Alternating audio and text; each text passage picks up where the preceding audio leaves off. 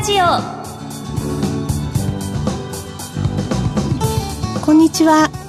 ビタミンラジオパーソナリティの小原美智子です。薬剤師として現在はウェルシア薬局岐阜薬科大学そして日本ヘルスケア協会などで仕事をしています。この番組は健康をテーマに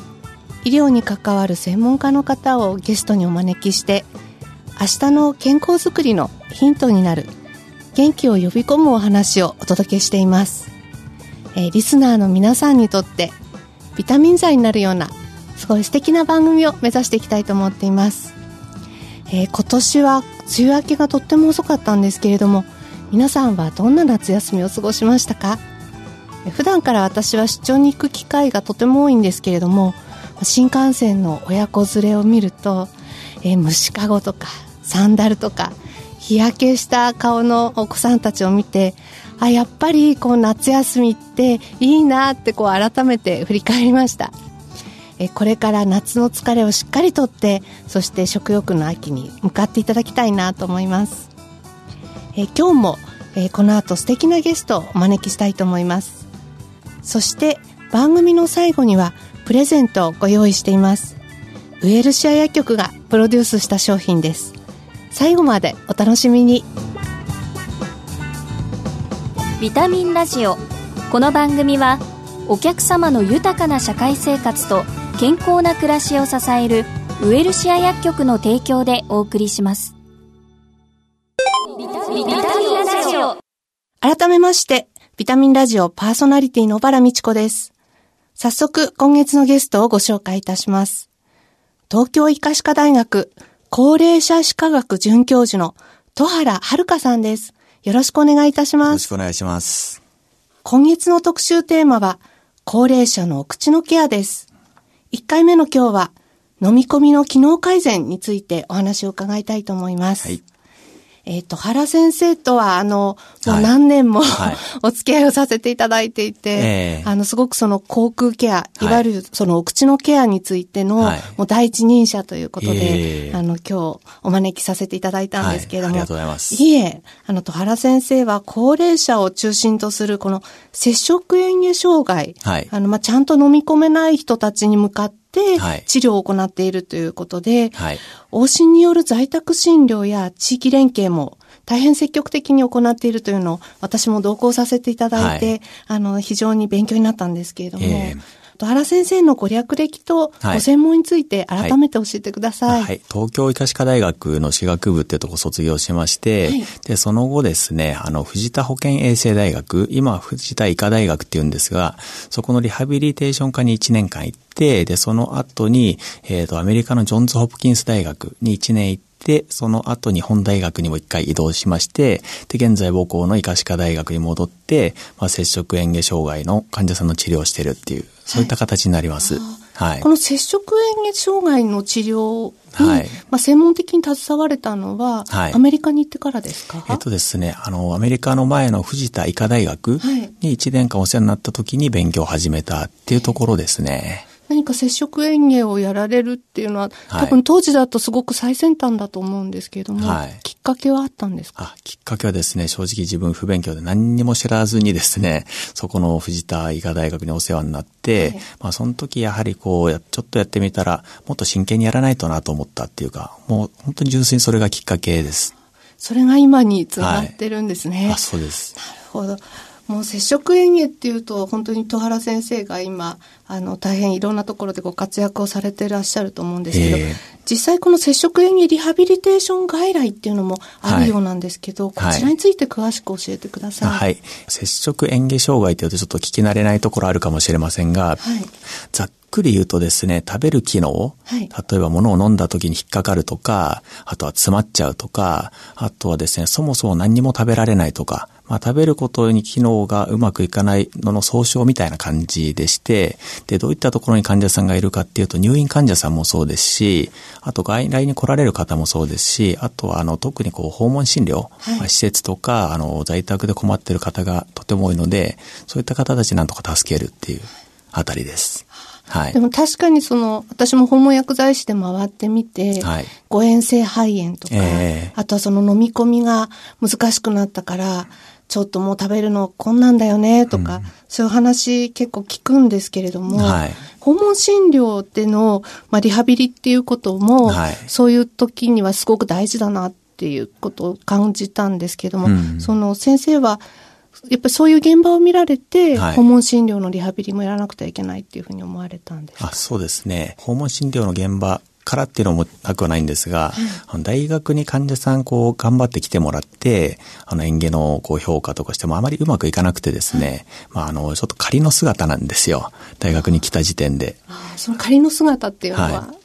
例えばですね、家にいるときは、なんでしょう、こうね、あの、ふにゃふにゃしてても、まあ、変な言い方ですよ、はい。ですけど、大学に来ると緊張してシャキッとしてですね、はい、そうするといつもよりうまく食べられるわけですよ。はい、あと逆に大学に来ると、その時点でもう疲れちゃって、いつもより元気がないと。で、そういう方に何か食べてみてもらってうまく食べられないっていうのも、いつもの姿ではないので、そうですね。はい。ですので、その患者さんがどういうふうにしてるかっていうのを、もう見に行くのが一番解決には早いですね。確かにそうですよね。やっぱ生活しているところで、一、日にそのまあ3度とかおやつも含めるともうちょっとの回数、はい、もぐもぐするっていうのをちゃんと見ないと、診断がつかないっていうのは、はい、そこは接触園芸の大事な領域になりますよね。はい、と思いますね。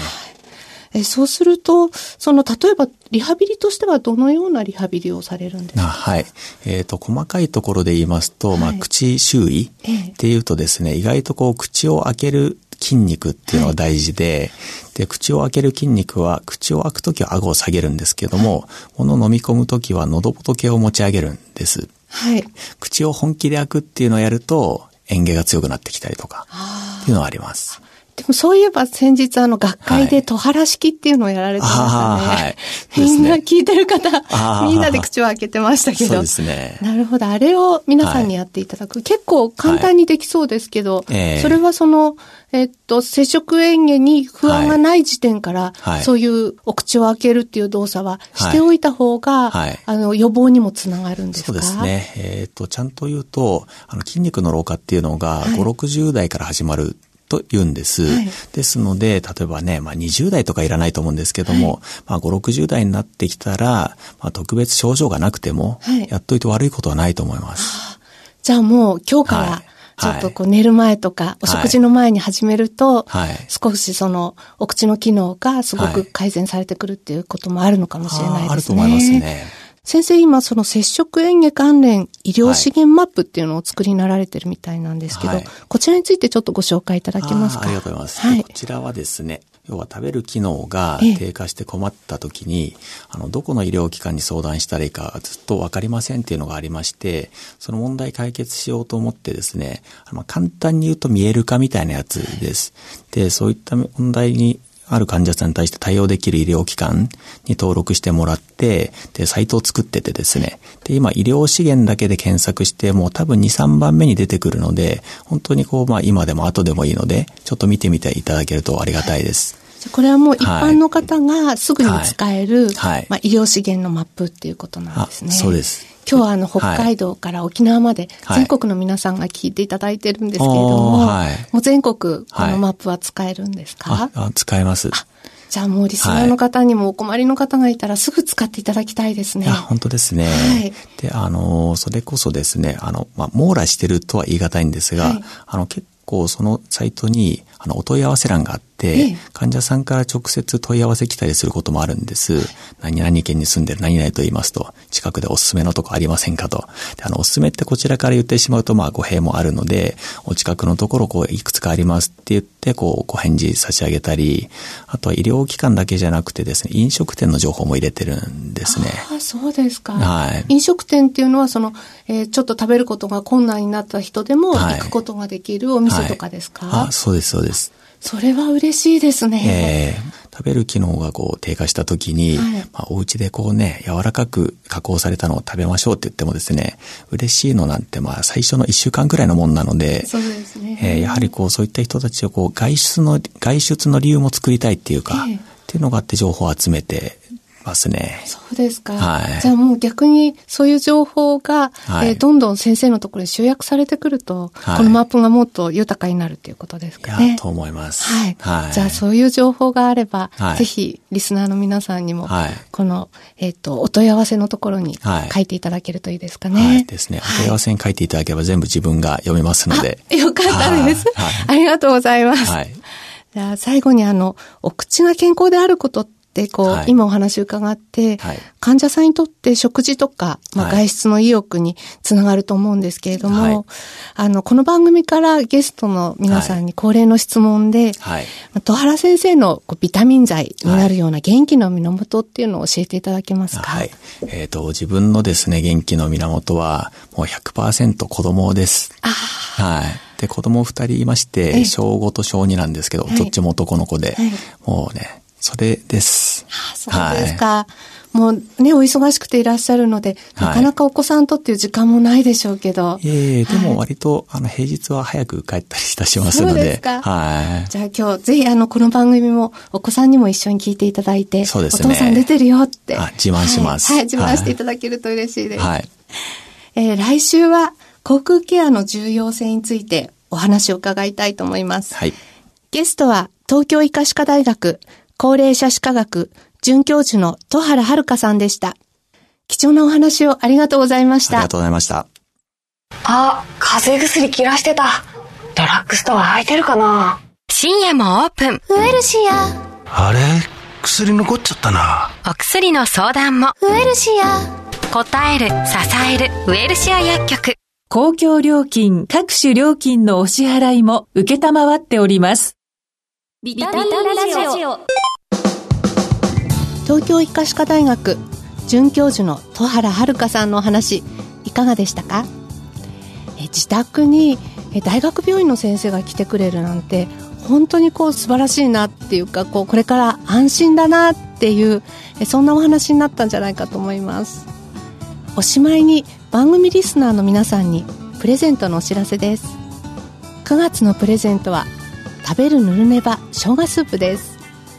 横浜薬科大学総合健康メディカルセンターとコラボレートした商品です。カップに入れてお湯を注ぐだけで簡単にオクラやモロヘイヤなどぬるぬるネバネバの食材が9種類も入ってます。具材がたくさん入っていて体も温まるのでぜひ楽しみにしてください。プレゼントをご希望の方は番組のサイトからご応募ください。締め切りは9月20日です。ビタミンラジオ今回の再放送は土曜朝8時から。放送後はラジコのタイムフリーやポッドキャストでもお聞きいただけます。次回の放送は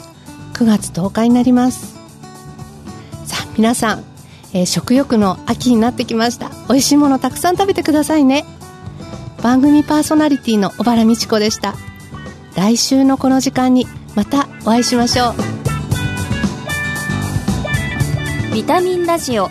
この番組はお客様の豊かな社会生活と健康な暮らしを支えるウエルシア薬局の提供でお送りしました。